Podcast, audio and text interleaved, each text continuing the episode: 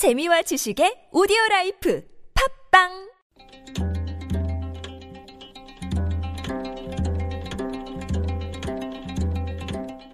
한문학자 장유승의 길에서 만난 고전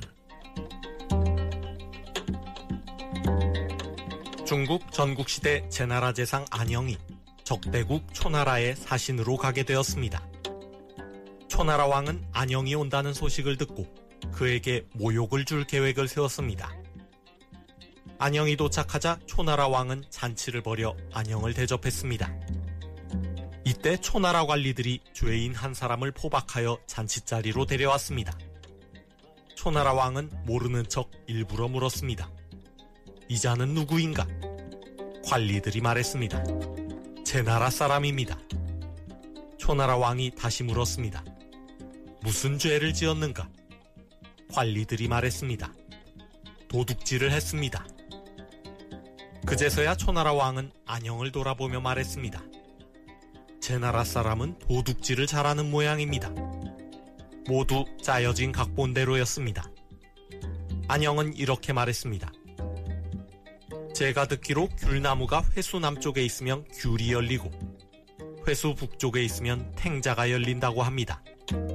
그것은 풍토가 다르기 때문입니다.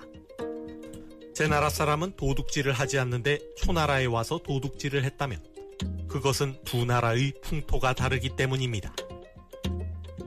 안영의 말을 들은 초나라 왕은 할 말을 잃었습니다. 안자춘추에 나오는 이야기입니다. 여기서 나온 고사성어가 귤화위지입니다. 귤나무 귤, 변할화, 할위, 탱자나무지.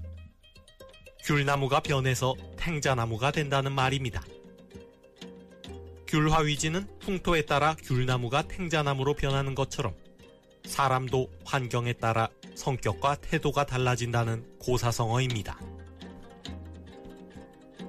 배출가스 및 연비 조작 의혹을 받고 있는 외국계 자동차 회사가 사과와 보상에 무성의한 태도를 보이고 있습니다. 미국이나 유럽에서와는 사뭇 다른 모습입니다. 귤나무가 탱자나무로 변하는 것처럼 세계 유수의 기업도 우리나라에만 들어오면 악덕 기업으로 변모하는 데는 이유가 있습니다. 소비자에게 막대한 손해를 끼쳐도 손방망이 처벌로 일관하는 우리의 기업 풍토 때문입니다. 하여간 기업하기 좋은 나라입니다.